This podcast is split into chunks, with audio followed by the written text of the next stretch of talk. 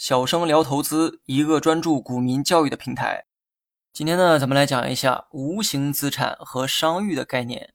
公司的非流动资产中有一项无形资产，就如字面意思那样，哈，看不见、摸不着、不以实物形式存在的资产，就叫无形资产。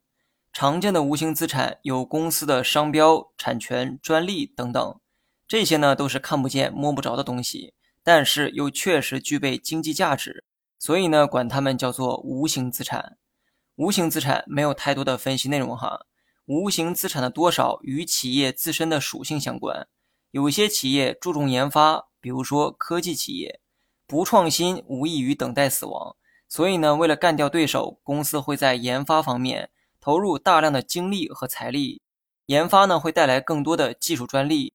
而这些专利就是公司的无形资产。有些公司啊，属于是传统行业哈，不需要花费更多的精力财力去搞研发创造，那么这类企业的无形资产可能会比其他行业少一些。讲完无形资产，再来聊一下另外一种资产，叫做商誉。名字呢很有特色哈，但独特的名字背后也蕴含着独特的风险。在过去，商誉也属于公司的无形资产。但是呢，新准则出台之后，商誉就被单独作为一类资产进行统计。商誉呢，多发生在企业并购的时期哈。假如说 A 公司并购了 B 公司，当然了，你也可以通俗的理解为 A 公司花钱买下了 B 公司。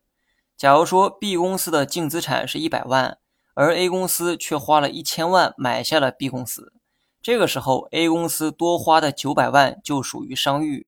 属于 A 公司的商誉，你呢可能会好奇哈，为何要花一千万去买一百万的公司呢？多出的九百万花在哪儿了呢？举个例子哈，你花一百万开了一家饭店，隔壁老王想花钱买下你的饭店，请问你会以一百万的价格卖给老王吗？当然不会哈，因为经营饭店可以实现不断的创收，你当然不能用原价卖给对方，而是以高于一百万的价格去卖。至于高出多少，需要二者协商后决定。回到公司层面呢，也是一样哈。只有一百万净资产的 B 公司，A 公司却花了一千万去并购，多花出的九百万是对 B 公司今后价值的认可，认为 B 公司啊在未来的经营中会带来超出九百万的价值，而多花出的九百万属于 A 公司的商誉哈。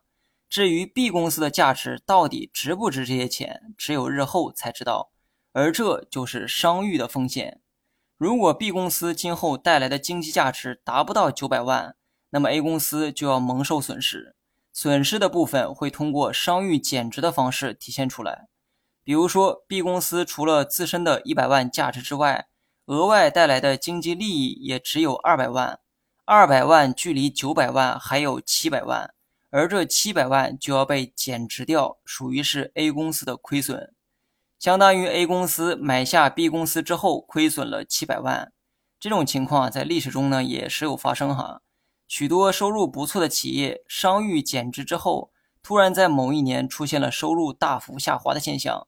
所以啊，商誉过高不是好现象哈，尤其是商誉占资产比例过高的公司呢，要提高警惕。